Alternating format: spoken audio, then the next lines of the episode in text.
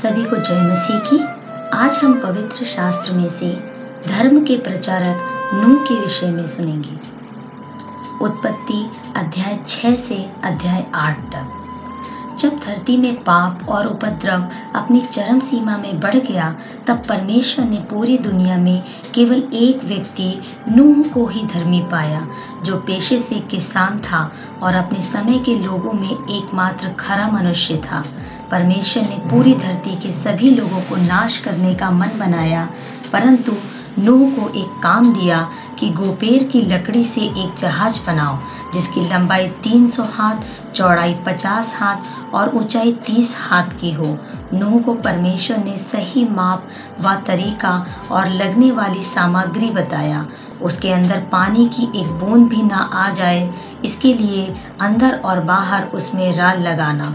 नूह परमेश्वर की आज्ञा के अनुसार चलता था, और जैसा प्रभु परमेश्वर ने आज्ञा दी, नूह ने वैसा ही किया।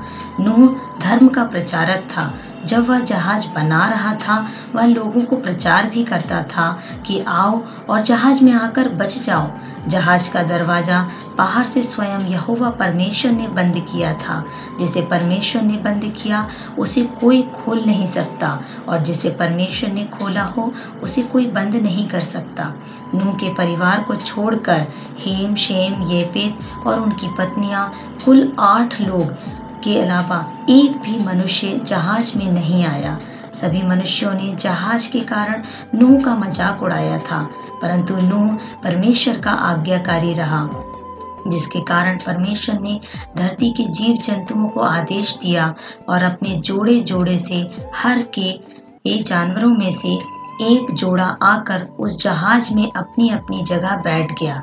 जब बारिश हुई तो परमेश्वर ने धरती के भी सोते खोल दिए और पानी की बाढ़ के कारण सभी लोग भागकर नूह के पास आए होंगे। परंतु नूह अपनी ऊपर की कोठरी से खिड़की से देख सकता था, उसे खोलकर उन्हें बचा नहीं सकता था, क्योंकि दरवाज़ा परमेश्वर ने बाहर से बंद किया था। पानी का सैलाब पड़ने से सभी लोग मर रहे होंगे और शव लाशों का ढेर पानी में तैर रहा होगा।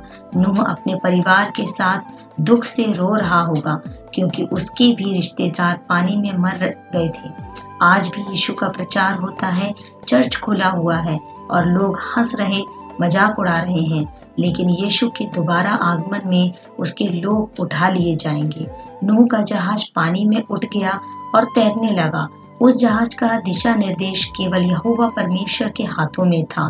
भिन्न भिन्न प्रकार के जंगली और पालतू जानवरों के जोड़े और पक्षियों के जोड़े अलग अलग खंड में थे। चालीस दिन और चालीस लाख लगातार वर्षा होने के कारण पूरी पृथ्वी में पानी भर गया और नूह का जहाज़ सारी पृथ्वी में सारे पहाड़ पर्वतों से ऊपर उठ गया। नूह का जहाज़ पानी के ऊपर एक साल दस दिन तक तैरता रहा। और फिर जब परमेश्वर ने कृपा की, तब बारिश रुक गई और धीरे धीरे धरती का पानी सूखने लगा और नूह का जहाज़ अरारात नामक पर्वत में जाकर टिक गया। नूह ने एक कबूतरी को उड़ाकर देखा। जब कबूतरी ने जैतून की पत्ती अपनी चोंच में लेकर आई तो नूह को पता चल गया कि परमेश्वर के अनुग्रह से धरती का पानी नीचे आ गया है और ज़मीन दिखने लगी है। नूह परमेश्वर की आज्ञा पाकर जहाज़ से अपने पूरे परिवार समेत बाहर आया और सारे जानवरों और पक्षियों को भी बाहर लाया। और वेदी बनाकर परमेश्वर को धन्यवाद किया और परमेश्वर की आराधना की।